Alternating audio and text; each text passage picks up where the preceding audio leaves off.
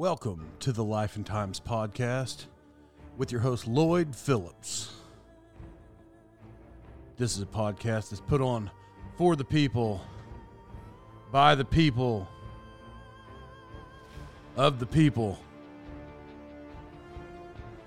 I, to be honest, I think I'm the only people. It's all, it's really just going to be me, probably, and uh, occasionally maybe some other people, but.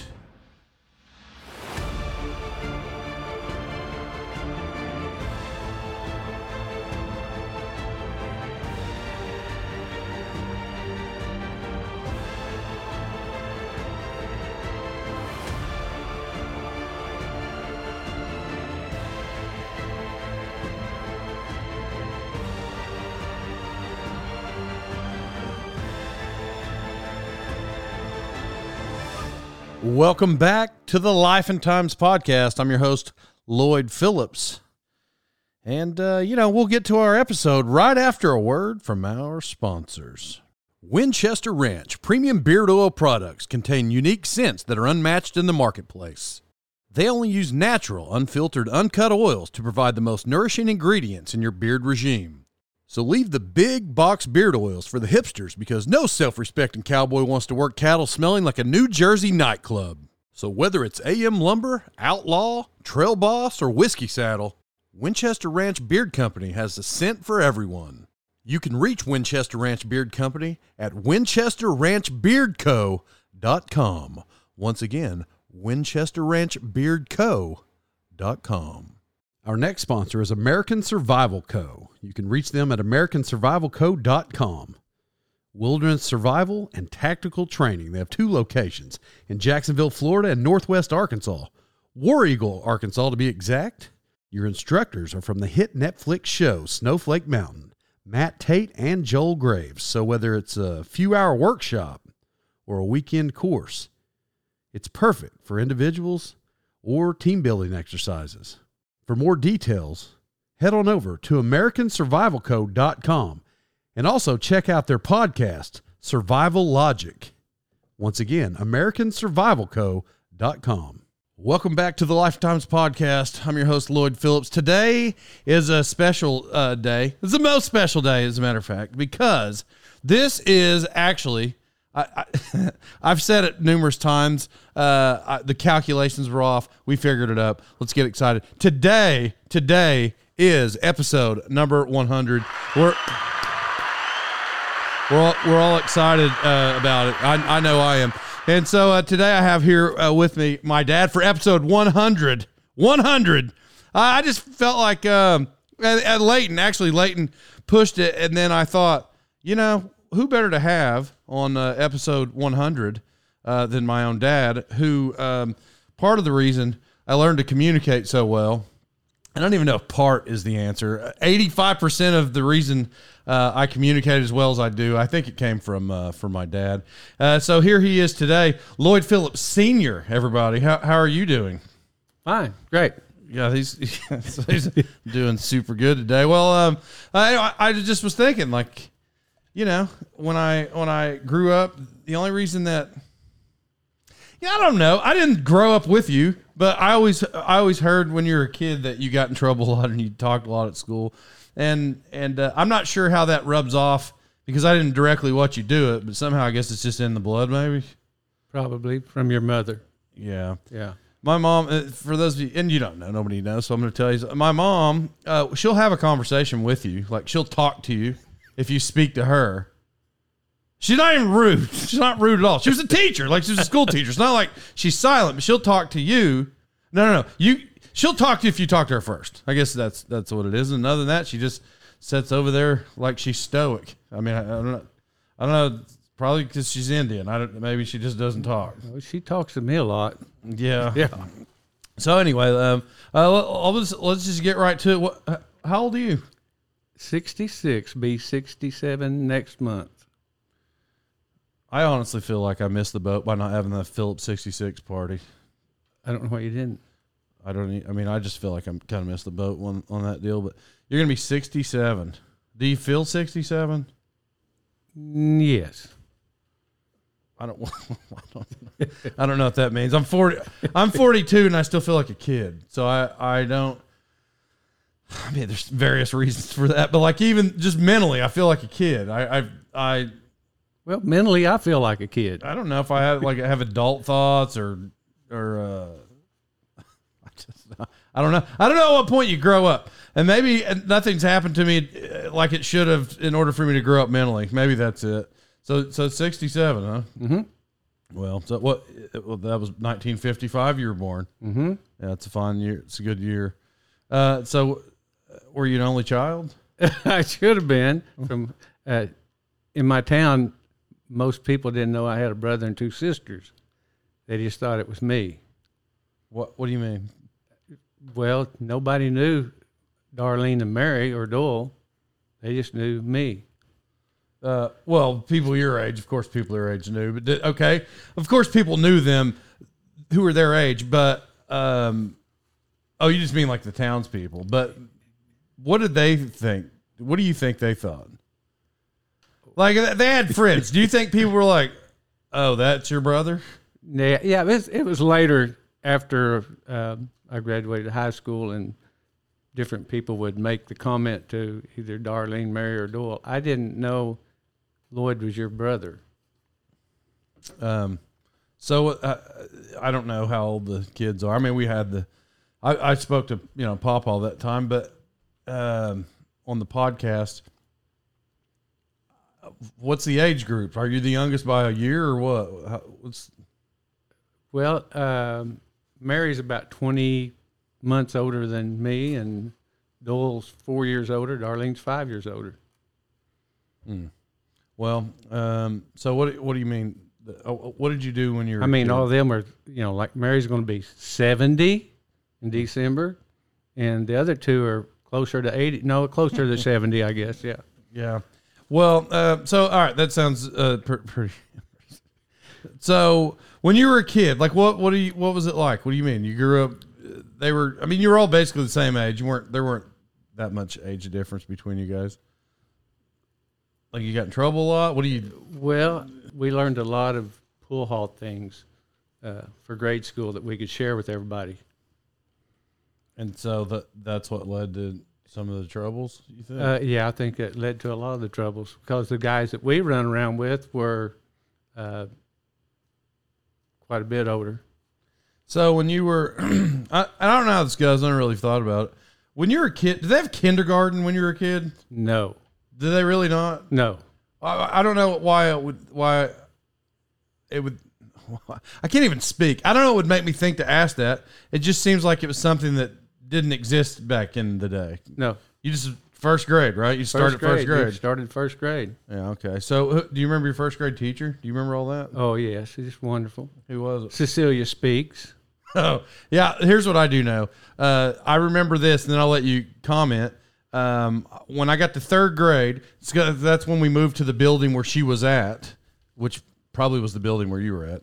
And and I remember the very first day I walked up the stairs, and uh, Miss Littlefield, we called her then. I think that was her name Juanita. uh, she said, "Oh Lord, we got another Lloyd." And then the Speaks lady at the end of the hallway, she's like, she's like, "Oh goodness," uh, it was something like that. I mean, they were they were tag teaming me, Oh. uh, and it was based on you. But like at the time, I don't think I was a troublemaker when I was a kid.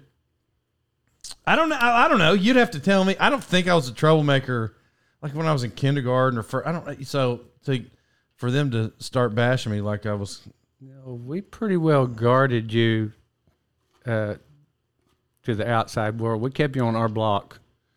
Yeah. With Billy and Jerry. Yeah, with Billy and Jerry. Yeah, but yeah, I mean, yeah, it was later. Uh, People were running around town.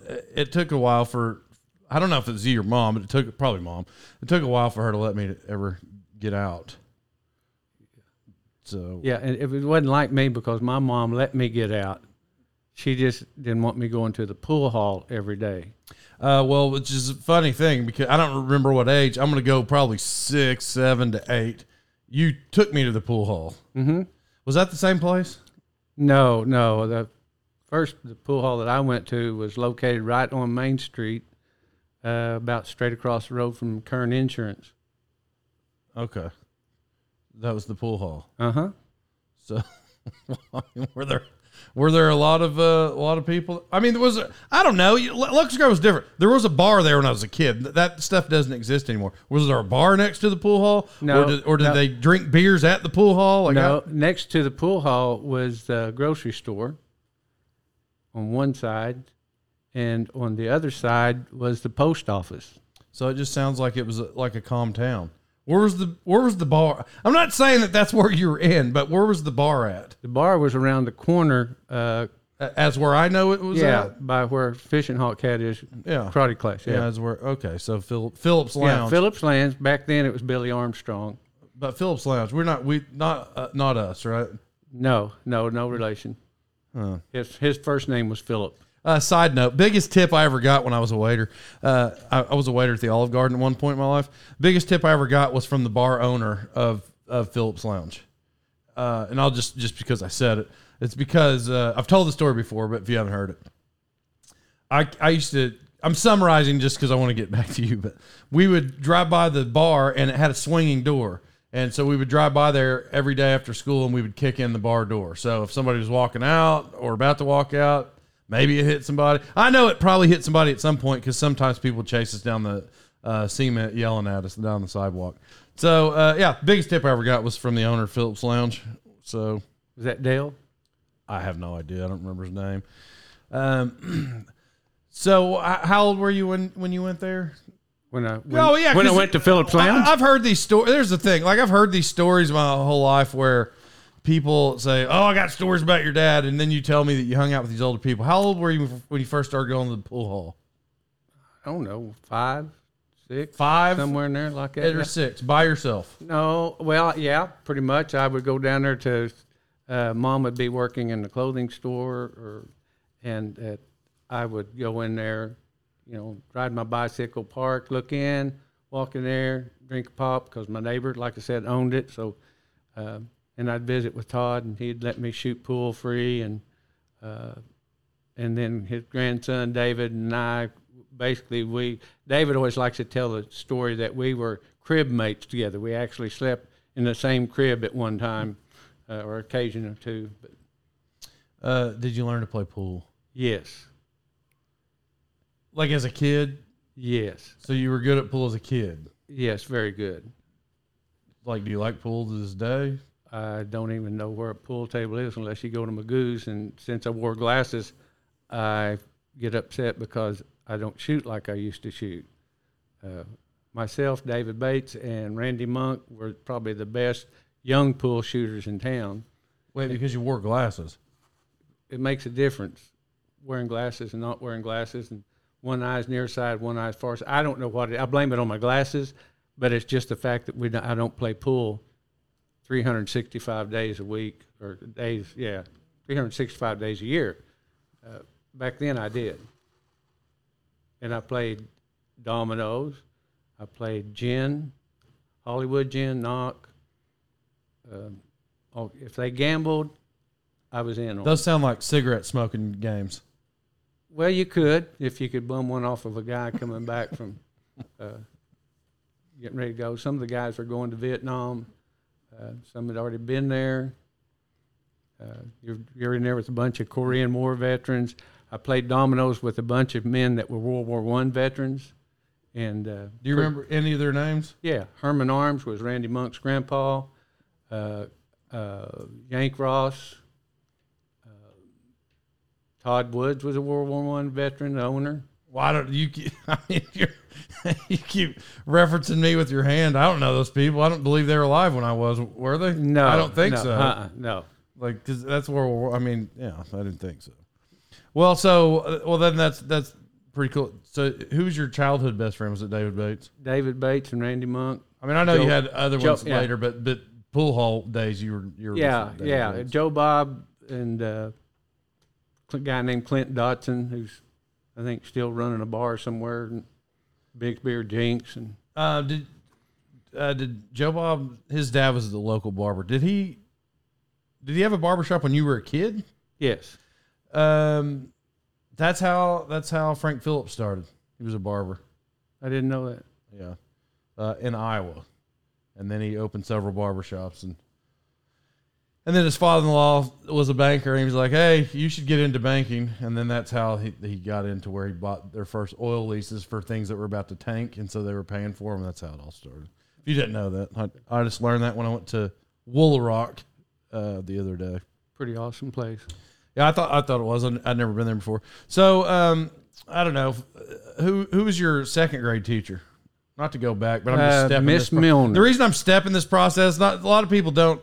So look, I'm just giving you guys background. I, every my whole childhood, uh, my entire childhood, I'll just be in town. My name's Junior, or just because it's a smaller town. If they either hear my first name only, or somebody will actually say Junior, they'll be like, "You Lloyd Dale's boy." That's what they always say, and then everybody always has a story, and it usually involves you throwing rocks at people or whatever it is. So, uh, who's your or Well, I say that I had a first grade. I I flunked the first year of first grade. I don't even count that one. Yeah, so, you did go to kindergarten. yeah, pretty much I did by myself. Yeah. well, that's good. So you dad actually went to kindergarten. Then I, I did that too. Uh, in first grade, were they given S's, S's, or do they give You letter got, grades? you got an S in music for satisfactory. Well, The rest of it was letter grades. really? Yes.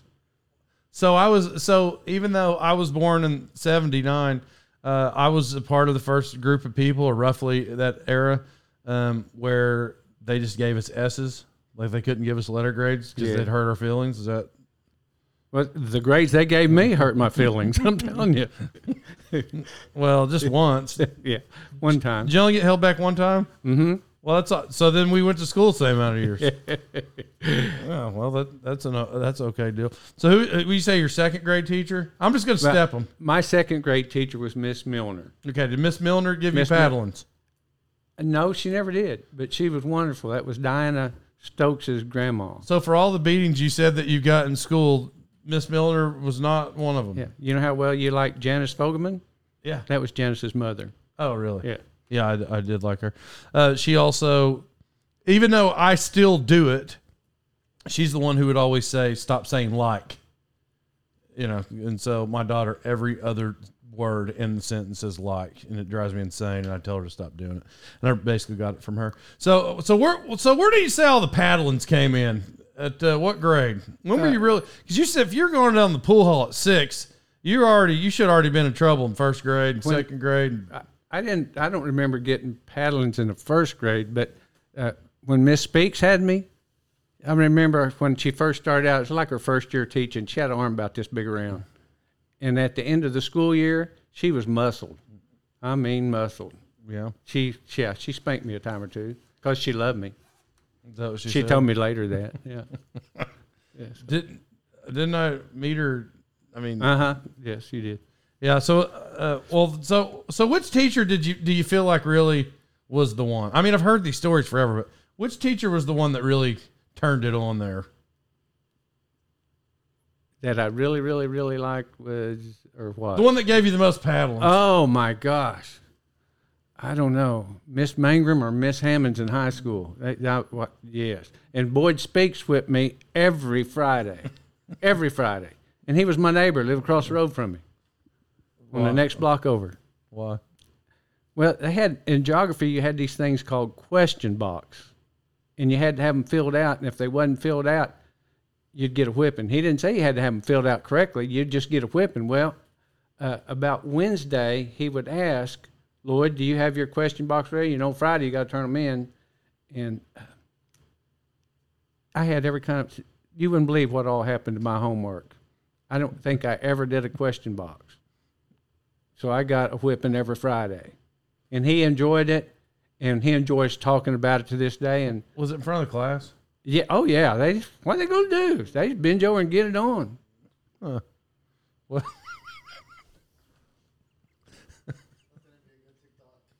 I don't. well, uh, I don't. Well, that's good. that's good. Uh, well, so uh, what about the JT Rowland? Like, JT Rowland on my very first day in math, and he was an excellent math teacher. He told me, he said, Phillips, we're not going to have any problems in my class, are we? Because, dude, you told me that I can bust your, and he said it, anytime I wanted to, when I wanted to. Uh, so I, I didn't have any problems. Do you feel like honestly? Do you feel like in your for your age group? Do you feel like you got the most paddlings of everybody? Oh yeah, And not I probably still hold the record. yes. Uh, well, I just think that's that's that's pretty funny. See, I didn't get paddlings, but then again, they didn't. Well, I know I did, but I didn't. They didn't do it like they did when you were a kid. Like it was a production. If you got a paddling when I was in school, it was a production. Oh, you got five licks, regardless of who give them to you. Well, yeah, but they would just you'd be like, go to the principal's office, be down there, wait for ten minutes. He comes and talks to you, and then you know whatever that you get paddling. I guess in your day, this did it in the classroom. Yes. That's how Joe Bob did it. Yeah. Oh yeah. That's back when That's I, how you're supposed to do it. when I was in ag. Well, he, he would do it in his office, but his office was Oh, all yeah. glass. It was, it was glass doors, like glass windows. Yeah. Uh, not just a tiny window. The whole office was windows. And so he, if you got in trouble in ag, he just walked into the office. You could see the whole production. Uh, and, and it when they'd make those loud pops, it'd just be silence. And what's so weird is that even though I, I don't, um, like in my heart, as far as being a kid, I don't know if I. It's not like I'm hardcore opposed to that happening. Like I, I'm not, to be honest. But it's been so long since it's happened. It seems really weird that that ever happened. Because it doesn't happen anymore. Not that I know of. Oh no, they no they'd take. But I'm just saying, like it does. It's for something that seemed so normal when I was a kid. Now that's not even a thing. Hmm. But but does it really help? Yeah, it helped them. Oh, I guarantee They would have had Oh, little arms. Look, I guarantee, I guarantee it. I guarantee it helps some kids because I know there's some kids that fear it. So I, it probably helps for the masses. But then there's kids like you know, like you, who are like, well, I mean, there, there was teachers you in the high school and junior high you didn't want them to whip you every day, but an occasional whipping made them feel better and, and made me feel better it did. or made me mind for a while. Uh, I'll, we don't have to go through your whole childhood. There- There's just teachers, and and some most of them uh, you've just said, but uh, who gave you all the paddlings. But what what about this rock throwing thing? What was that all about? I've, I've heard it. I've heard all these a hundred times, but Okay. not even every story I heard. I, I've either asked you and you told me, but none of them actually came from you. These are other people saying your dad used to do this, and I, that's It, it's kind of was with Gary Arnold and Junior Butler at different times because I we lived by the high school and I would go out there when during lunch hour and Gary would come down and sit and smoke and drink a pop under our cedar tree outside the field. how fence. old was Gary? he was a, probably 16, 17 years old. Do you somewhere. feel like if vaping was a thing back then, he'd have been vaping? Oh no.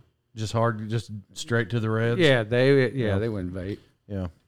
Yeah. and then Junior Butler, they would pay me to either- Vaping's for sissies. I did the hard stuff. they would either pay me to throw rocks at or, or take my belt off and whip the girls when they went by. And then they would sometimes they would uh, give me a cigarette and let me smoke it, and then holler, uh, yell at my mom, "Out to me!" And then I'd get a whipping for that, and they'd go off laughing. have, have you ever seen? It, it, was like ten or fifteen years ago. Uh, it, was a kid in one of those Asian countries. That kid was probably three foot tall and he weighed about hundred and thirty pounds. and Was smoking cigarettes. Remember that kid? Is that is that, is that what I you looked like back then? no, no. I don't. Is that kid? I mean, I, don't- I haven't looked. Leighton, is that kid still alive? Oh, he, he we got research going on this.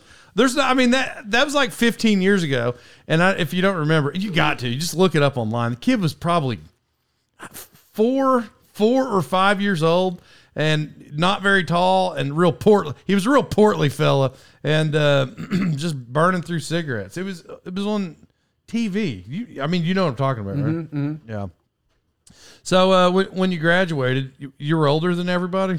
A year, well, not everybody, because there was some that started out with me and uh, graduated when I did. That, Oh, so there were Yeah, so they was held back. They, nobody failed. You were held back. how many people were in kindergarten with you? I don't know, probably thirty in our class No. or something like that. No, in kindergarten. Oh, zero. I, I was. I don't know. I think there was about twelve that was held back. Is that a thing? They don't even do that anymore, do No, they? no, no. Not like that. no. Well, it was different. You either pass or you don't, I guess. I, I can remember one parent standing at the door that first year asking my teacher what kind of grades I made for the six weeks. Now, can you imagine that happened today? Some parent and the teacher just blurts it out with, Oh, she just goes through what my report card said because she was happy because her son beat me.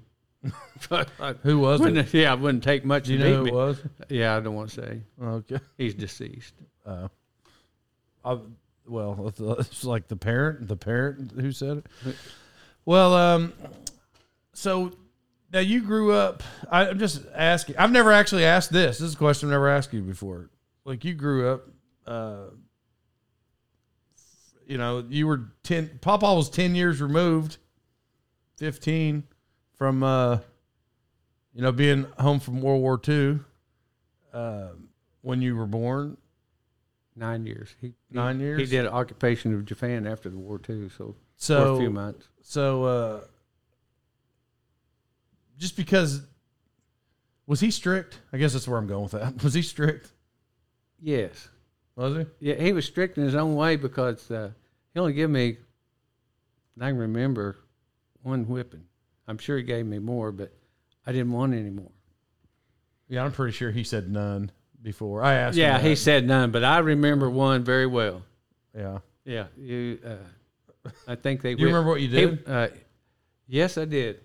We had some next door neighbors. Just side note, not to cut them off, but I keep telling all these whipping stories. But listen, what you guys, I'm just telling you. What you don't know is, I have lived years in this town, and everybody's like, "Oh, your dad did this. Your dad did this," and then, uh, and then Dad always said, "Oh, I got whipped all, all the time." And and uh, your mom, my grandma, your mom, she's like, that was her threat eh, to me every time I ever walked in the door. Like, you're gonna get a whipping. I live. And I, so I just Hey, I lived a lot blo- of whippings around there. three blocks. I lived three blocks basically from the pool hall, and there was trees on both sides of the road, but there wasn't one limb that you could reach because they'd all been tore off and used on me.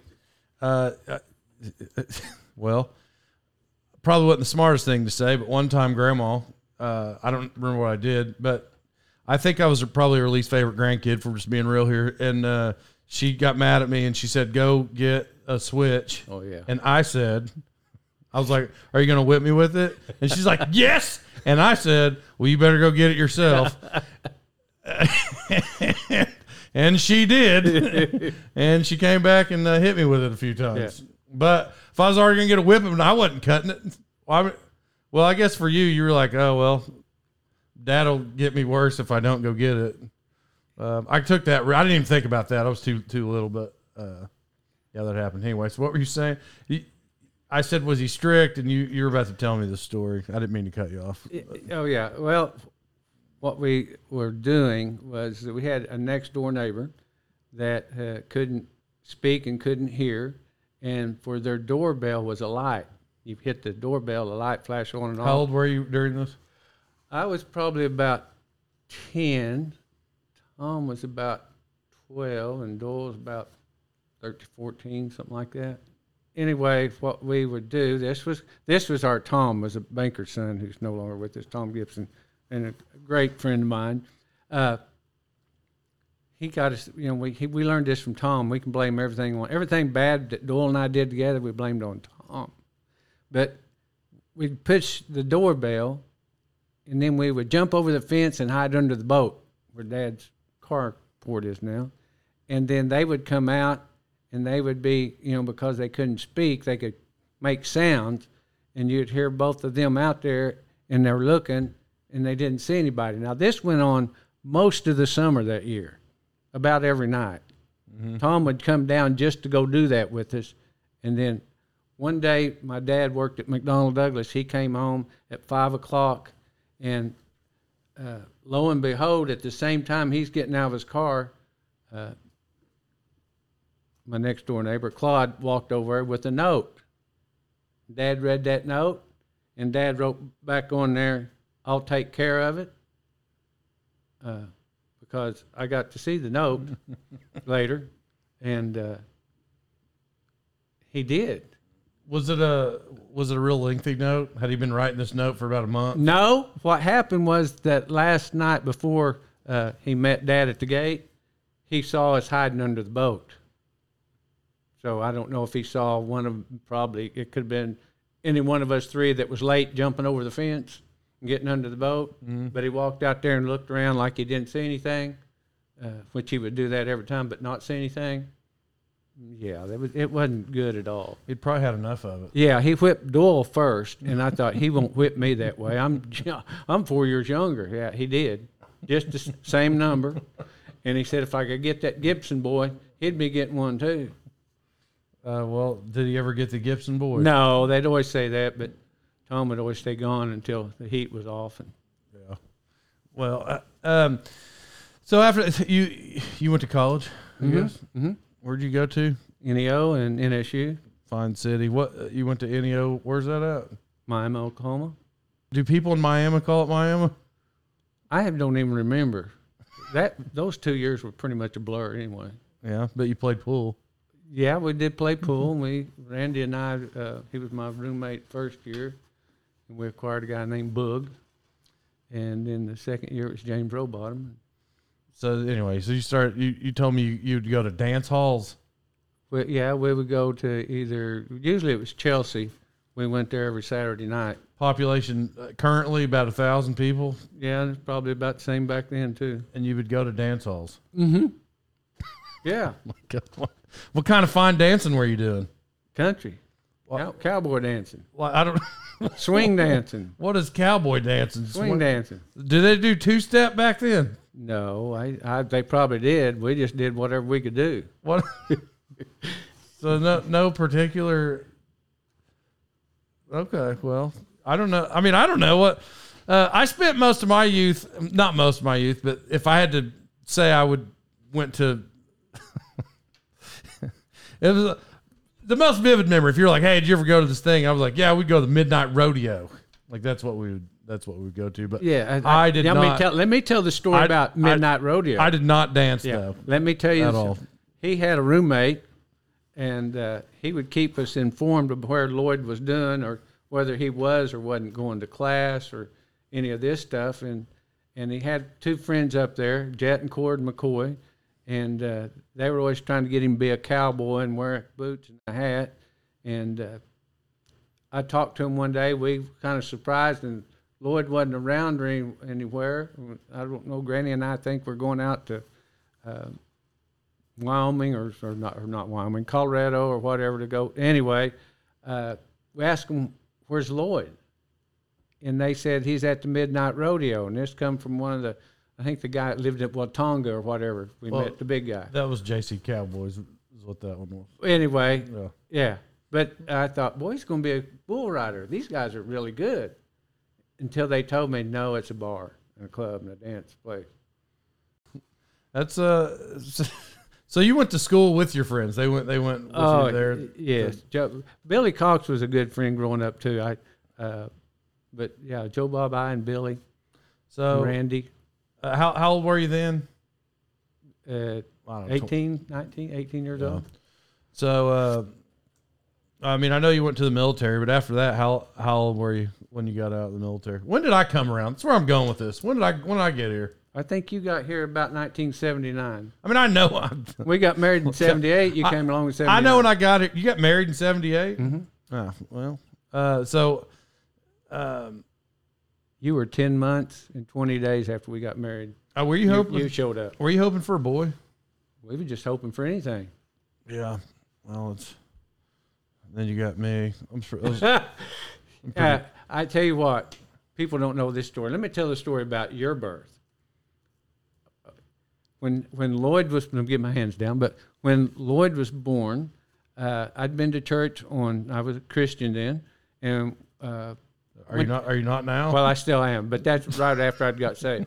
Uh, I came home from, from Wednesday night. Karma didn't go because she didn't feel very well. And when I came in the door, she uh, asked me to get something that was right in front of her. And I said, Well, right there, get it. She couldn't see. And I realized she was about twice her size, and it happened just in a matter of an hour or so. her body had just ballooned, and and uh, the the pastor I called, and I was driving the I didn't know what to do. I, I would just anyway. We take her to um, Claremore because that's where, where her doctor was, and while we're in there, a uh, another doctor come by because they didn't know what to do. Her blood pressure was through. She had a hypertensive pregnancy and preeclamptic, and one doctor come by and looked. He punched her skin, and it just stayed in like a like pushed her finger in, and it just was a yeah. finger indention. And he conferred with the other doctor, and then he uh, said we're going to transfer to Tulsa. We need to get her to a hospital. So the other the other doctor concurred. Uh, yeah, well, yeah. He just told the other doctor, "You need to get this lady out of here and get her to where they can treat her." And uh, you, uh, they basically said then that the baby probably won't make it because of the blood pressure problem, and uh, your wife is uh, very, very sick. So we got there. They tried to get. They spent time trying to get her blood pressure down so they could do a C-section, and then um, right after you was born, you were perfectly healthy and everything. I'm sitting in the, the waiting room with my sister-in-law, and I'd already taken you in and cleaned you up. I got to carry you in there, and you know all which, this stuff. Which which sister-in-law? Karen. Did her hair look the same then? Yeah, uh, same same hairstyle. and, and I and I, I took you in there, and I came back, and I was because I was up all night, and I was completely completely exhausted, and. Uh, about this time, they called code blue, and the doors just bang open. And Karen said, I think that's Carmel in that gurney. And it was. And uh, she was massively hemorrhaging. They couldn't get her. Uh, everything was wrong. They, she was in a coma for about three or four days, and uh, a lot of prayers from everybody. Yeah. And then, uh, and then I was born. Yeah. Yeah. Well, I probably. A, uh, I mean, of course, I've never had that happen, so probably a little scary thing, huh? Yeah, it was scary. Well, because of the way that that happened and it got scary, um, does that mean that you guys let me get away with a bunch of stuff? I, yeah, I, well, I, yeah, I, exactly, exactly. Uh, another thing about that, there was a doctor that after he would work, his name was Dr. Migliaccio, and I don't know where he's from, but he would sit with her at night for the first two or three nights beside her bed. And of course, they have the heart cath in to make sure everything they're given, you know, is going to do something. And they had not like four units of blood just constantly dripping, uh, running blood in. I was already out at this point, right? Yeah, you're already out. You're done fine, and and uh, it was it was pretty bad. But were you able to hold me then? Yes, I could go in there uh, and hold you. But I just had to stay in the room. Yeah, well, like you these, wasn't in the room. Well, no, you was in a you was in a uh, incubator, whatever the thing is. Well, these days are like express. Like you just go in and then they come out uh, and no. you're out the next morning. Well, I mean, I mean, obviously was, she had some problems, but the, you know they're just like, all right, well, good luck. Yeah. No, they had you in a incubator type thing for two or three days, but uh, which which I always find weird. I'll just ask you. I'll get to this part, but well, how long how long until she was? Once she come around and started clotting, it was like okay, about like it is today. Okay, she's fine. You know, one more night in the room and or a couple of nights in the room, and uh, so here's what here's what I remember. Here's what I for me. Here's what I remember about my kids. Um, because I still was. It's not like I was trying to be lazy, but the uh, Avery comes out she's they're in the room, but then the nurse will say, "Hey, do you do you want us to keep them overnight?" You know, because she would cry or whatever. like, yes, yeah, do that. So like she, I mean, she was in there, but they would take care of her. Um, and so maybe for like a day, it was only the day, right? They, she slept the first night, and then where it got weird was they will they will my wife to the door and I pull the car around and they put the, the kids in the back seat and then when they shut that door it's just silence. It's you and her and a baby. And I'm like, well, what do we do now? Like that was the first. That was the first odd. Like right when they closed the door and it was silent. It's just us and the baby. And I thought, uh, this feels weird. Because now you have a tiny human that you got to take care of, and you don't.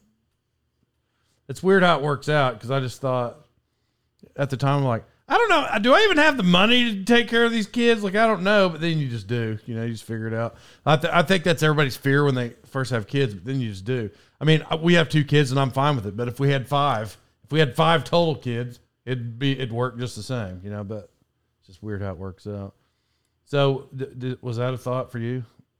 Like, do you remember the first odd thought where you're like, oh well, what do we do now? No, I, uh, I had a lot of people. Uh, when you was in there, of all the people that I mean, uh, Robbie and Linda Foreman. Linda Foreman uh, had asked. She said, "If you need any help, if you need me to watch your baby until Karma can come home or whatever," uh, I thought that was pretty nice. Yeah. Um, she still randomly comments on Facebook posts. Usually it's something mouthy to me, but uh, She, she still comments. yeah, Robin, Robin Linda offered to. well, that's uh. Were you a, were you a firefighter then? No, Wait, how? I don't know. I haven't done the math. How old were you when I was born? hello, Twenty four. 23, 24, Um, yeah. So, when, 23. when did you join the fire department? What did I do in fire department? yeah. Run fires and. Uh, No. Wh- no. When? How old were Oh, you? I got on there in '83. Eighty three. Mhm.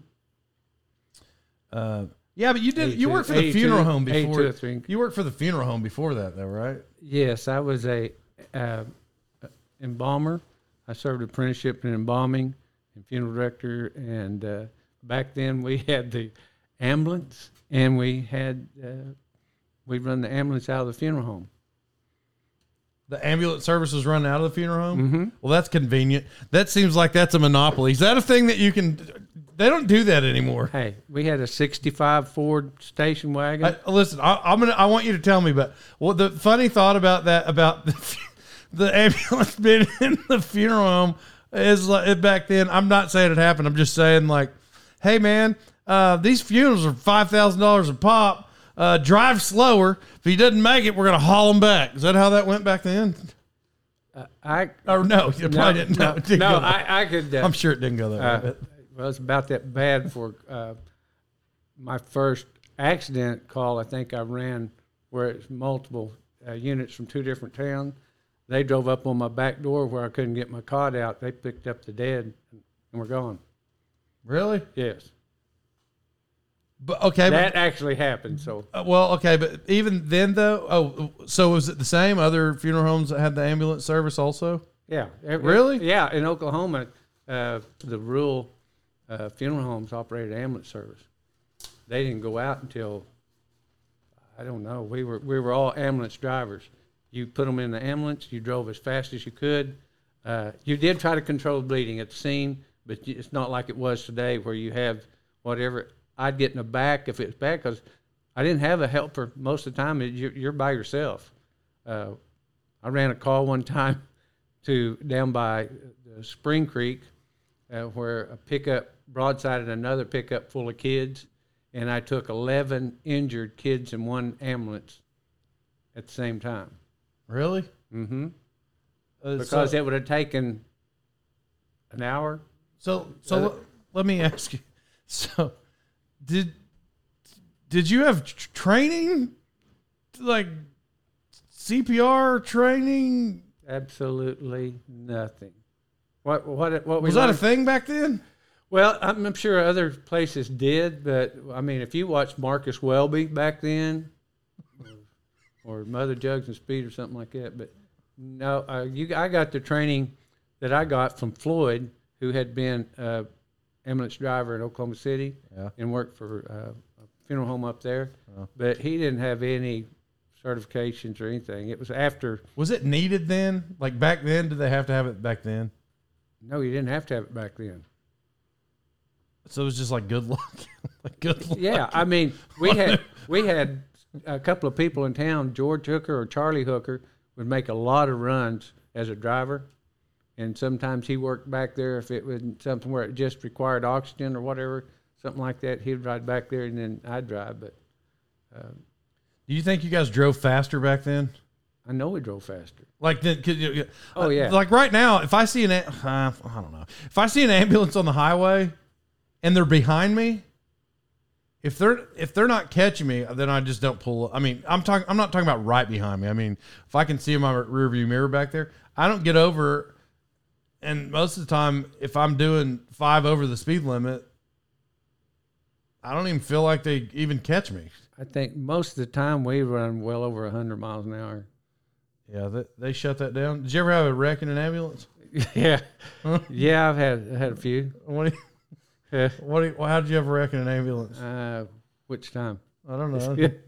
uh, I got T-boned in Tulsa. Uh, guy runs stop sign. I'm, I'm have I have my lights and siren on, and two lanes of traffic is pulled over. He jumps over the mer- meridian. I don't know where he came from. He's going to pass everybody. He's just flying. I think he was going too fast to start with and couldn't even stop, couldn't even slow down. So he just was going to go across and hit me right in my driver's side door. Uh, and the lady that I was taking to St. Francis, I had uh, picked her up out of a car wreck. Oh yeah. Yeah. How did? Was she fine? Well, her jaws were broke, but they were probably broke previously. But she absolutely was fine. Uh, she bought us a rocking chair for you when you was born. Is that where that rocking chair came? Wait, Mhm. how long did, did you have that rocking chair? Because if it, if if that's the one, then I remember the one, Yeah, you had it the wicker back or yeah, whatever. Yeah, Oh, so the so the double wrecker is the one who. Uh, and then she paid for a, a big wedding picture. A big, uh, she paid for that. That was after after the wreck. oh. Uh, Uh, so that was the first one. What was the what was the best ambulance wreck you had? Uh, my uh, boss, who had come from Oklahoma City, who had driven in all kinds of uh, weather, he was going to take the uh, drive to uh, two different times. He was going to drive on the snow and ice. We wasn't didn't get hurt, and we didn't really damage that, uh, but we did slide off and and kind of bank into stuff. Uh, he lost control of it. On uh, one of them was down by where Grandpa Papa Bill lived. You go around the curves. The Was this on on, the the way shaded- to a call? yeah, to to a call. Uh, the, the curves would be shady, but everything else would be melted off, melted off. And I'd say, "Hey, uh, Floyd, you might want to slow down. It's it, it's there was ice here earlier, and we come around that curve and off and down and back up and back through the timber and back on the road. And the other time was we were just going from Locust Grove to Tahlequah, and it was we couldn't see the road uh, was one thing. That was probably the biggest problem. We're driving along, and all of a sudden we're down in a ditch, uh, about where Quaney's is. Yeah, where Quaney's is. That's what I count those accidents because Floyd counted everything I did. Uh, So, uh, I, and then there's an ambulance story, and I'll have you tell it because I don't know it. Oh well, I know it, but I don't know it in its entirety. Uh, but uh, here's another story because it's you're like your whole life people are going to tell me stories, uh, and they're like, ah, your dad, he there was an escaped convict, and he that yeah, that, that was a. I had that article for a long time. I have was coming back from a call, uh, or going, uh, coming back, I guess, coming back from a call, uh, and right in front of me, a car flies around uh, in front of me, and he had a wreck. He almost hit a couple, uh, family, head on, and he went off in the embankment and and wrecked in the in the ditch. And then next thing I know, he's I see this guy person running from that wreck, and, and it happened right in front of me. So I just shut the ambulance down, and I I take off behind him because this guy's going to hurt. Eh, I mean, the, the fact he didn't hit the car, but he he totaled out his, and so as I'm taking off behind him, I call to it happened in front of Diana Hannah's Diana Stokes' house, and I asked Miss Hannah, I said, call the highway patrol. What I didn't know was they were chasing him. He was an escaped convict from Arkansas. And so he's running out across field, and I'm running, and I'm finally I just hollered, I just yelled, "Stop or I'll shoot!" And he just froze, and I said, "Lay down." He laid down, and I stood there. Highway patrol pulls up, and they come out there, and they said, when they got him up and handcuffed him, because he was still there till a Holloway walks up and puts the cuffs on him, and then he had stolen the prison van or the prison pickup and uh, fled, and they had been chasing him in Arkansas, and. Uh, Anyway, when they got him up, I always remember what he said. He just looked at me and said, A kid. A kid. I can't believe a kid. Yeah. Was Yeah. well. What about the one where you're in the ambulance? You pulled up to a barn and told them it was surrounded. That, yeah, that happened on a, a murder investigation uh, or murder. Uh, we had gone to a, a scene. I don't want to mention any names or anything, but we had gone to this uh, this murder, and I, uh, later, as part of my criminal justice class, I sat in on the class that's going to be testifying if I would have been called. Uh, but we go there, and the, the person had, was, had been shot, and, and you know he's laying there dead, and and they're because it, it, there was all kinds of I don't know where other law enforcement agents come in from, but uh, they were there from Cherokee County OSBI. Uh, I don't know there was some OSBI agents there, uh, but uh, as we were there and were listening to what they were saying, who it was, and, and what they were driving, and everything, I just told my my uh, I was standing by the highway patrol, and I said, "I just saw that vehicle. We just passed it coming down here." He said, "You're kidding?" I said, "No." I said, "It pulled into a house." He said, "Let's go get them." Okay. So he went and told somebody. He said he said he knows where where the vehicle, the car was, whatever. And we go there, and the person, uh, when we pull up, he said, "Here's what we do. I'm going to go around to the toward the front." We pulled up to the side of the house where they can't be seen. You know, uh, he said, "I'll go around to the front.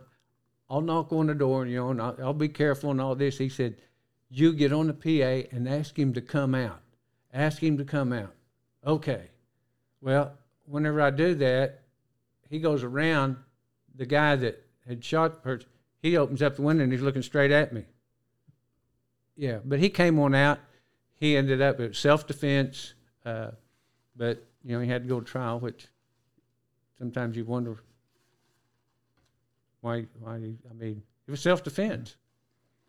I don't know. Maybe just got nervous. Um, well, so how did you like that career?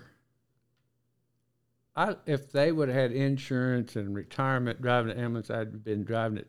We ended up going to EMT class, and um, you know, I worked with a guy named Bill Grass. We had the best time, regardless of how bad the situation was. Bill could have you in stitches after the situation. Uh, he knew how to, to decompress all the, the feelings because most of all of our things that we ran to was people we knew and grew up with. I, I never really asked. I, mean, I know the two, but there's Floyd and there's Bill. What? How? But you worked with Bill too. At did you work at Floyd's with Bill? Well, Floyd owned uh, one in Chouteau, one in Salina, one in Pryor, and uh, Locust. And Bill and I were in Locust, but we'd go wherever they needed us. Uh, so it's pretty much Bill and I. Floyd would go when Bill was on his days off, and it'd be Bill and Floyd on my days off. Floyd and I, if uh, Bill was on his days off. So You you liked? I, well, I know you love Floyd too, but you you love Bill. Oh, he was so funny. I, wished I could have recorded everything that we did, or you would hear him in the prep room talking. I think it would be they'd call me and say, "Hey, we got a body. We need for you to go down and embalm it," and uh, he would be in there talking. So I'm thinking it's Floyd and Bill talking to each other. Bill's talking to the body, and I stand at the door listening, I, but I don't hear Floyd talking.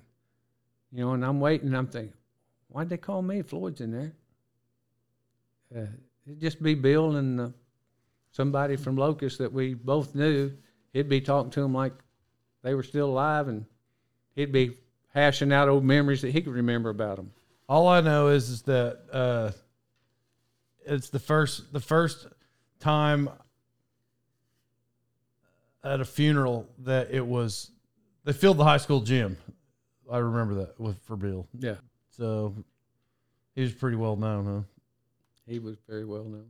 He had the you know the chief of the Cherokee Nation, Wilma Mankiller, and and uh, all kinds of dignitaries that from from the Cherokee tribe. Yeah. Well, the, um, that's that's uh, that's uh, there were a lot of people there. That's what I remember. Well, so uh, how how old how old was I when when well I, I, I lost that thought. When. Bill passed away, or what?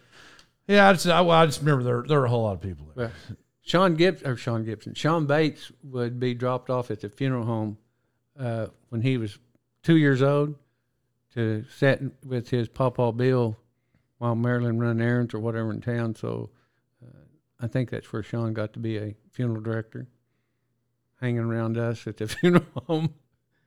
But Bill's a preacher, right? Mm-hmm. Yeah, well, that's the thing. Sean, I don't believe is a preacher at all, but I've heard him do a funeral uh, himself, and and I thought he was like really awesome at it actually. Yeah.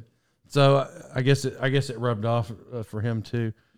Um, speaking of that whole volunteer firefighter thing, I mean, I know, I know you've seen some things, and and I think that's probably what shaped uh, me. You you did ambulance things, you did fire department things.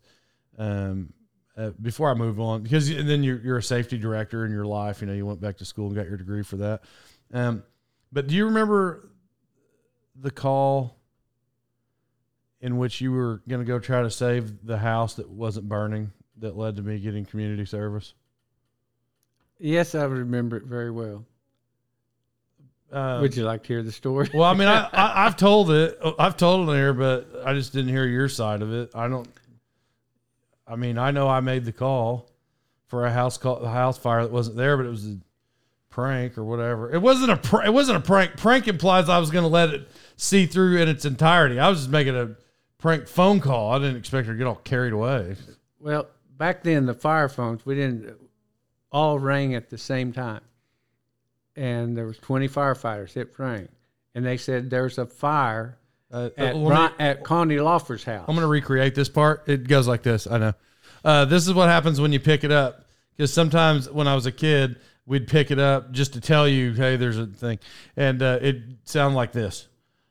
This is how everybody would fire phone, fire phone, fire phone, fire phone, fire phone. And the, the people are already starting to talk, and you still got 13 more fire phones when they pick it up, which kind of is ridiculous that they wouldn't just pick it up and listen because somebody's already talking and they're still yelling fire phone. Go ahead. anyway, that's that's how it was, and they said uh, my son was playing basketball with a with his with his friend Brian, whose house was on fire, according to the phone. And Eric Wood. And Eric Wood. So I go running out the door, jump in the vehicle, and they're hollering, "It's there's no fire! There's no fire! There's no fire at Brian's house!" And I just take off and I go to Brian. I'm not even paying. Uh, that's not on my mind of what you said at the time. I get down there, and Connie, Connie Brian's mother, ran through, ran the intersections, almost got hit broadside, and That's her fault. and there was there wasn't any fire at all. So, uh, fire chief, when we get prank calls, he takes that very serious. He'll file charges if he can find out where the call originated and who it was. So, Uh, He- this he- is Robbie, the guy Yeah. who, who earlier you So- said was. so he's already care of me. contacting Randy Bales to come over to go in there and trace the call of where it originated. Uh, when I came back, because we're down at the police station, and yeah, I'll press Robbie's telling I'll press charges and all this.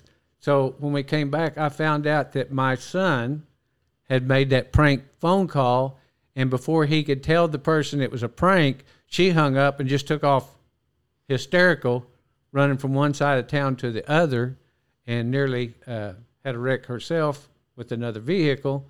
And so I go down and tell my chief, I know who made the prank call. And uh, he said, Who was it? And I said, It was Lloyd. And so he said, You're kidding. I said, No. And I told him the circumstances. And he said, Well, what do you want me to do? And I said, What you do to everybody else? I said, You got to do something. he's got to learn a lesson. So uh, he got community service. He didn't get any jail time. Most of the time, they would try to take him to county and file charges. But uh, he Yeah, eh, well, he actually acted like I was either gonna set in jail there at Locust Grove or or do community service. But I think I was like 14, so I wish I I wish I had the adult brain I had now, just to be like, you're not gonna put me in this jail. so so I'm like, all right, yeah. The, so yeah, I washed fire trucks. yeah. Not one time. I don't know, like three weekends maybe, something like that. Yeah. So the other community service you got, you ended up getting a job out of it at the swimming pool. No, I already had a job. I was already working there. Yeah. uh, I was already working there. That I've told this story twice on there, so I don't have to tell it. So, but I will summarize here at the end, which I believe I probably already said it. Yeah, I was already working there. I finished my very last day of community service at the pool because the pool manager called the judge Terry McBride and said, "Hey, um, um, Lloyd is out of days. Uh, can he work at the pool today?" And uh, he said yes. And so she came back and she said, "All right, uh, Terry McBride said that you can work here." I was like, "What do you want me to do?" She's like, "Just go swimming." So I'm like, "All right, thanks, thanks, Hope. If you're out there, thanks, Hope." So, yeah, that was that was how that that happened. Uh, but I just told that story the other day to somebody, but it's because that was the last day. I'm not a speeder anymore. I I actually kind of. I'm not saying that I haven't been pulled over for speeding since I was 18. I have, but like I don't purposely speed anymore. Like I just it's just not a thing that I do. Even if uh I mean just last week I drove to Midland last week. I didn't speed ever. Like there's just no there's no point. I just thought of one story which was really great. But back when I was a kid, I was at Foreman's Auto, and we didn't have a telephone or anything like that to notify the chief police. His name was Ned Christie. He's a full blood Cherokee. He couldn't read or write, but he was a wonderful uh, police officer. He had a whistle. So if people come speeding through town, he just blow his whistle. People would pull over instead of just keep going on. Well, George Hooker gave me a whistle one day. And I don't know Ned's around anywhere, but we were having fun. Them workers would come in in the evening and they'd usually park down at the DX where the fire station is. Uh, back back when you was growing up, there was a DX service station there, and the guys would get in there. So they're going pretty slow before they get to the stop sign where they need to stop or whatever. And I'd blow that whistle and they'd pull over. Well, somebody ratted me out. Well, here comes Ned Christie, and I'm a young kid, and for all I know, George Hooker may have called to rat me out uh, because George is kind of a rat on me sometimes. Uh, but anyway, and Ned read me a riot act and uh, going to take me to jail. Uh, anyway, I just thought of that. Uh you thought George Hooker was funny? Oh, yes, George was funny. We had a blast. Uh, we the gas station was across the street, and we'd see somebody go in the gas station. I'd call the gas station and say whoever it was, Joe Bob, uh, the ag teacher back then at the time, my my buddy my whole life. I'd call Downing Propane because he'd be in there buying gas for the ag pickup with boys or whatever. And I'd call, and just about the time he'd get to the phone, I'd hang up. And we were doing this from Foreman's Auto. Because you can see inside yeah, their yeah, I could tell all the way across from Foreman's Auto. so he'd go back, and, and I'd call again, and he'd run back. Well, we'd do that, and then I, if, so I, I didn't give it up for a while, uh, and then I would sit over at the funeral home where you could see straight across, and I'd look out the window and I'd see the ag pickup, and he'd be over there buying, and I'd call, and, and Joe Kay would come out, and she'd say, Joe Bob, somebody's on the phone want to talk to you. And you know, it took Joe Bob about five minutes to walk from the pump in there to answer the phone. And just as he'd pick it up, I'd hang up. I uh, did that several several times, and then he finally I couldn't take it anymore because I was laughing so hard. Uh, I just quit calling him, and when he got an ag pickup after he filled up and he drove by, I'm sitting out there and I'm waving at him. he waved back. Like was George Hooker with you though when you were doing Well, it? yeah, we started out. We'd do it from over there too. We'd run Floyd. Floyd shouldn't have died of a young man of a heart attack because I give him a lot of exercise. we had outside bells on the funeral home. So when the phone rang for an ambulance or whatever, it'd ring the bells. Well, I'd go in there. I could go over and drink pop or whatever because I could hear the, the bells. But Floyd started over. He's looking for me because I'm supposed to be back there cleaning the prep room or the embalming room, and I would do this all the time. Just about time I'd see him come out the door, and you could tell he's looking around. I know he's looking for. I'd call the bells would go off, and he'd run back in there to answer the phone. I'd hang up. As soon as he'd say help, then I'd hang up. So I did that a lot. Well, oh my gosh, it was so funny. I I'd do that, and then his mother uh, lived lived at the funeral home too, at, upstairs the, where Floyd lived, and his mother lived there, and so. Uh, she would, when we finally got more advanced or whatever, she'd answer the phone, so we didn't have to use outside bells. And Floyd would be coming, and so I'd call. Granny would answer the phone, and he'd talk to Floyd, and I'd do that just as soon as he come out the door, because he'd, he'd get about halfway, and she'd come out the door and holler, "Floyd Henry, phone!" And so he'd turn around, and go back, just as soon as he'd start to say hello, I'd hang up. And we would do that and laugh, and then I'd go out the back door, around through the garage, and, and around behind the funeral home, and come walking out, as because George, George is telling him, "Oh, he he's over working. I saw him working there a while ago." And when when he'd come out, I'd look around like I'm looking, trying to find Floyd. It went on a lot. Did did Floyd ever get mad at you? he got mad at me one time and chased me out the, down the alley with a scalpel in his hand, swinging it. Why?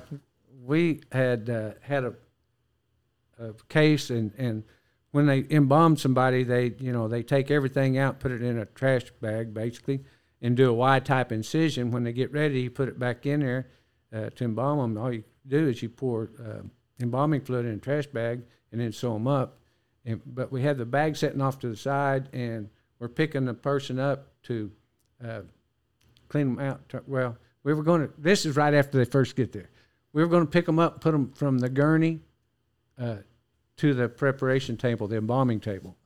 And so he gets ready, and he's got the family waiting on it, on him in the in the To talk about the funeral. yeah to talk make funeral arrangements. And so he needs help, and I'm back there, and he says, "Okay, get ready." We'll go one, two, three, and we'll pick them up and put them over. Well, when I picked them up, I turned like this, so it dumped everything out all over him, and he has a white shirt on brown slacks, and he's covered from his neck down almost, or from his stomach down, uh, to his shoes in blood. he said, "You," and I won't say the other part, but then he grabbed that scalpel and I went out the door and he was out there chasing me down the alley. if he would have caught me, he would I guarantee you, he'd have stuck me with that scalpel. Did he go back in and talk to the family? After he changed clothes, he had to go home and change, and I had to tell the family he'll be back. He's had uh, something come up, and he'll be back. he'll be back in a few minutes. How long did it take him to to tell you that story, with, but with but smile? Like how long did it take him before he didn't want to stick you with that scalpel? oh, he got over it in, in a few days because Bill and I would laugh at him every time we'd go there. Oh, Bill worked there then. Yeah, oh yeah. Did Bill was Bill there that day? No, that's his day off. Bill thought that was funny, didn't he? yeah, yeah. I, I quit once, but I went back. You quit because you got mad. I, he'd buy Bill new suits, he'd matching suits. They'd want me to work the funeral. I didn't own a suit. I had one suit, and if it, I mean, if it wasn't clean, I wasn't gonna wear it. And he told me one day, uh, "You need to put a suit on." I said, "You didn't buy me a suit." He said, "Go get a suit." I said, "I don't have a suit, and I'm supposed to work the funeral." He said, "Go in the prep room and get one of those suits." Now you got to realize they tie in the back. Can you imagine? He's going to pin it, pin it up in the back so it looked like a. I said, "I'm not doing that. I quit." By the way, I just learned that. I didn't know that. I had no idea. Yeah. The clothes people wear, they're they're split. Yeah, in the back.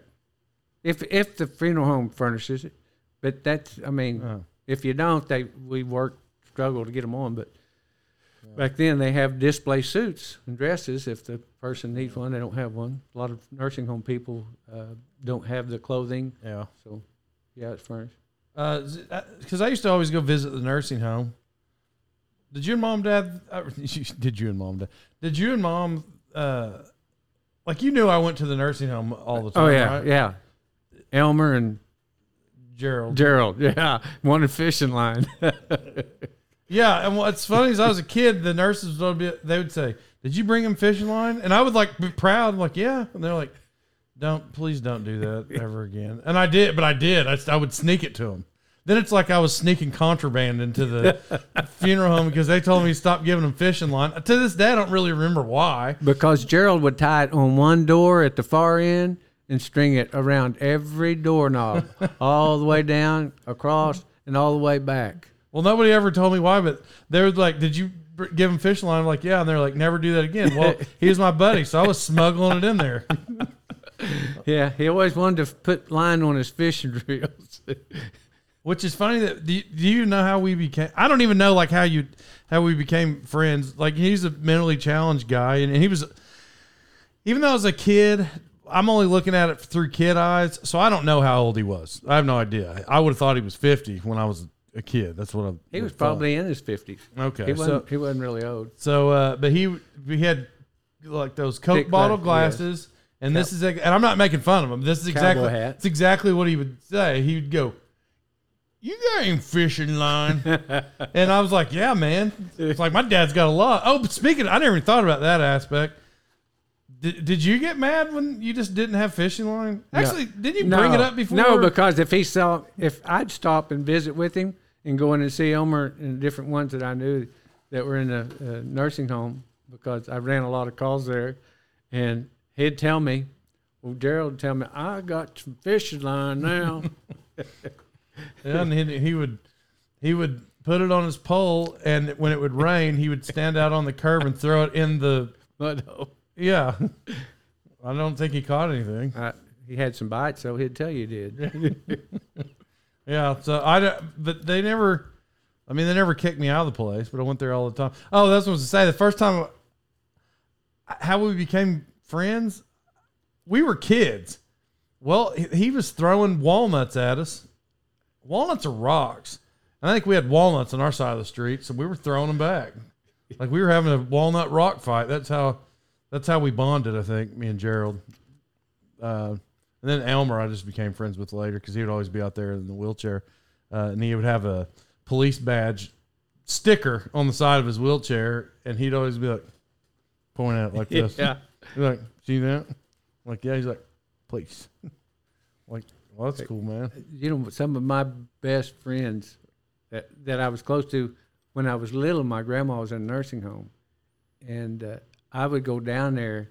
Those people were so lonely to have some young kid because they don't get to see young kids. They just say, and they were so nice, but people wasn't visiting them. I mean, some, I, I remember one lady, her son was in Florida and didn't even know where his mom was until she passed away and how he ended up he came later to find out where she was buried it was pretty sad because he always wanted to know where his mom was and You say your grandma?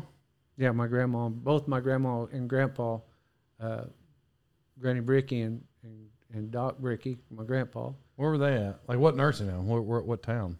they were in uh, nursing they, when they finally got to where they needed to go they went to the nursing home at park hill south down by turner's laundry Oh, really? yeah Oh, okay.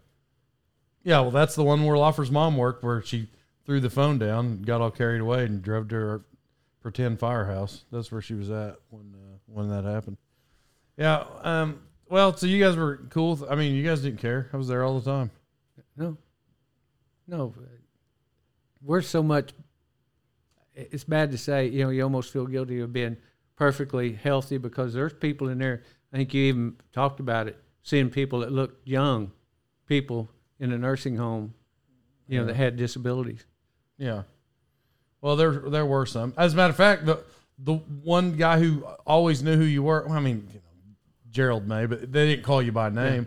But uh, I don't remember his name. The you're a duck guy, Johnny. His name was Johnny. Johnny. Yeah, and he remembered you because you picked him up in a fire call. Yeah. at a, a wreck, I guess. Is that right? Mm-hmm. So he, his favorite, his two classic lines were, Your duck. yeah, you know, it's like, you a duck. I'm like, you're a duck. yeah. You a cucumber. That's what he would say. yeah. They would either call you a duck or a cucumber. Yeah, those, those, that was uh, those were fun times when I was a kid. it's not even there anymore. It's like the building's not even there.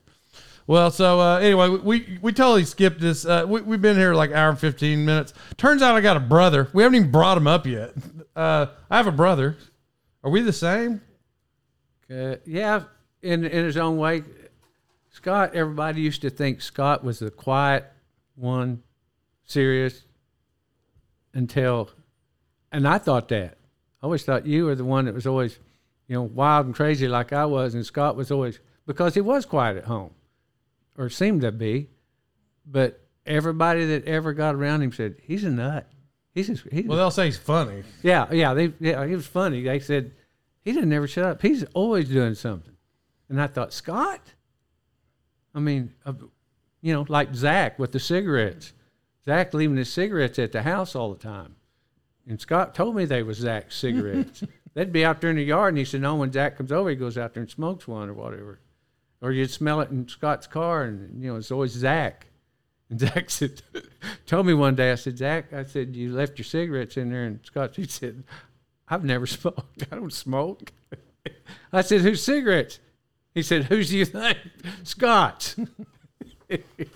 Yeah. Well, how old was he? But he wasn't. He didn't do that when he was in high school. Yeah, he did. Did he? Oh, yeah. What a skank. Yeah, I know.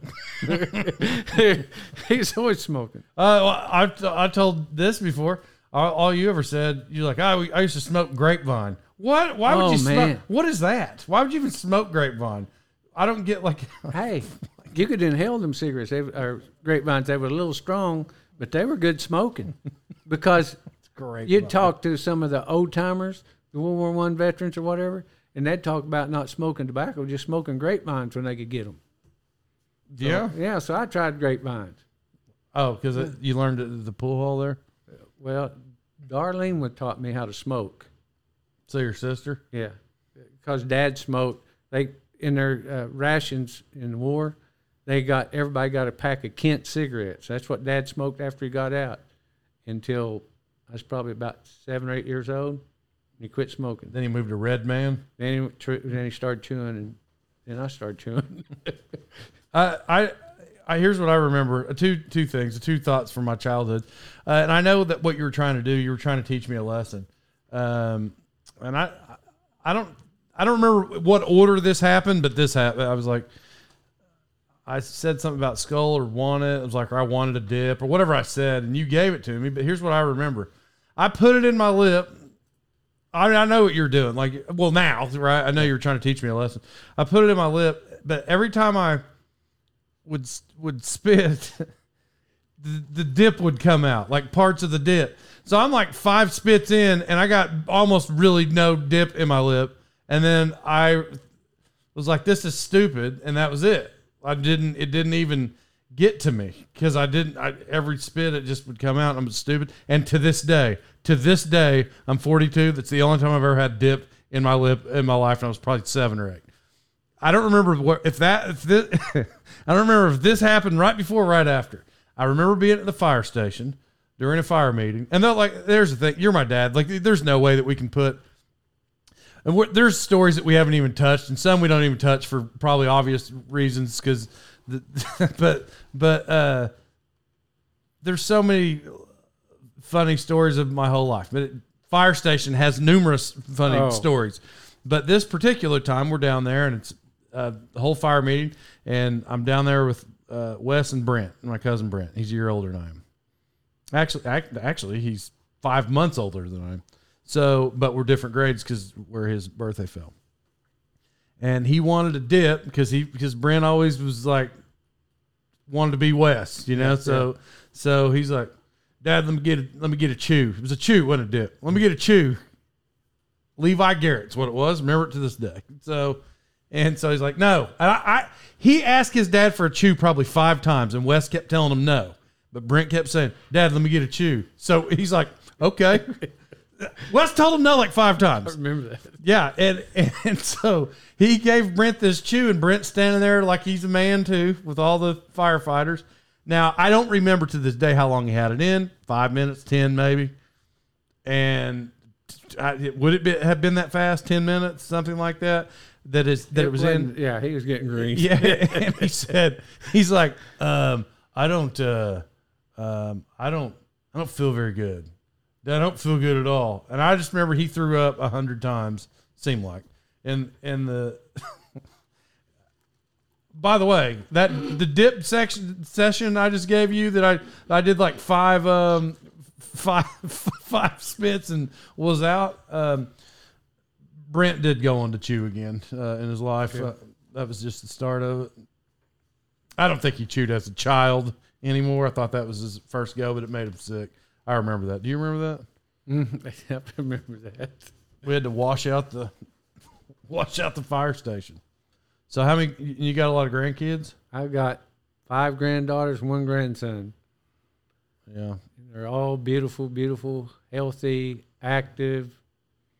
And you you think the one grandson's the one that's going to carry on the wildness? Parker, uh, yeah, Parker should fill right in. I I did- I he the other I asked a teacher at school the other day because I Scott says he's wild and you say he's wild. I know I've been around him. He's wild, but I don't know. Maybe I just encourage him when I'm around him. But uh, I asked a teacher. I'm like, is he really as wild as as they say? And she just smiled. and She's like, uh, oh yes, yes he is. Yes, like she was trying to tell me you can't control him. But he, but he has a really, really great heart. Like the other day, I told you about sharing that popcorn with Granny and I.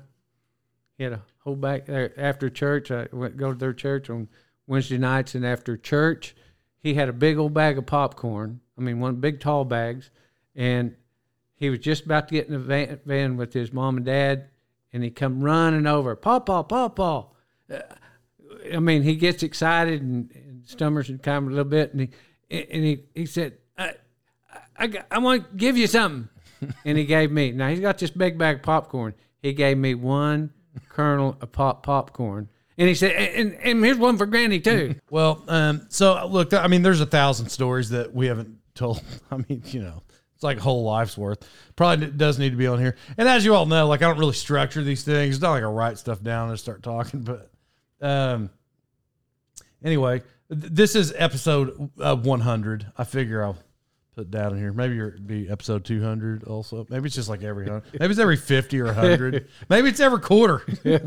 Uh, but but we'll we'll be on here and, and we'll do it. Uh, like I I do appreciate uh, you being on here. I also know that I'm fortunate uh, to to have you uh, here for sure. You know, um, I don't. I'm not. This is usually a funny show. I don't want. I'm not going to get too too sentimental. Uh, but you know, my my my friend lost his dad the other day, so I'm just fortunate, and I, I'm sure he has those thoughts where he's like, man, just five more minutes or whatever. So, um, sometimes people take things for granted and you shouldn't. And really, the only reason that I uh, am the person I am, I mean, not, I mean, of course, my mom also is there, but it's because of you. You know, like I, I'm only funny. I, I'm only funny because I watched how you interacted with people. I watched it my whole life. I remember people every time you'd play it was the fire station memory upstairs. You played dominoes or cards or whatever, and you'd be with uh, a lot of guys around the table. And what I didn't, I never understood this as a kid. You would say stuff, and the whole room would laugh every time you would say anything. Some some stuff maybe I picked up on, but a lot of stuff I didn't, and they would still laugh. And I, here's what I remember though: I remember being confused. I'm like, why are they laughing at Dad? He didn't say anything funny. Well, I think I know what you're doing now. You know how many times I say stuff under my breath or say stuff that kids have no idea what I'm talking about, but the whole rest of the room knows what I'm talking about, but kids don't. I do it all the time. Still do it all the time. Uh, and I'm assuming that's what you're doing because I remember people would say stuff and I would just stare at them and be like, "That's not even funny. Why are they laughing?" Like I just, you know, or maybe it was a story I didn't get either. You know, just um, what do you call that? Not not under the table. What do you call that, Layton? What do you call it? Uh, just the word. I'm it's, it's escaping me. Uh, inside jokes, right? So maybe it was inside jokes I didn't get, but I learned all that from watching you. Like I learned how to make people laugh, things you say, what you do, like how you interact. The only reason I haven't got anywhere, um, two two things. Luke Black, Kevin Black, his dad was a businessman. I wanted to be a businessman because he was a businessman. Like that's, I just was like, yeah, I want to do that. But I learned all of my social cues work in a room for lack of a better term i learned that from you so i wouldn't be who i was if it wasn't for you i never would have done stand-up comedy shows if it wasn't for you I probably wouldn't have this podcast so anyway it's cool that you're on episode 100 I'm glad you had me, yeah and I'm glad I had you. That's right. That's right. So uh, anyway, uh, think, thanks for being on here. Um, uh, it's, it's a thing I say every show. I don't even know if you listen to this show. I have no idea. I have no idea if my dad listens to this show. Uh, uh, but uh, Pete Rose, put him in the Hall of Fame. Pete Rose, Hall of Fame, everybody. Let's put him in there. Uh, love everybody. Thanks for listening. Episode 100, and uh, we'll we'll we'll talk to you later.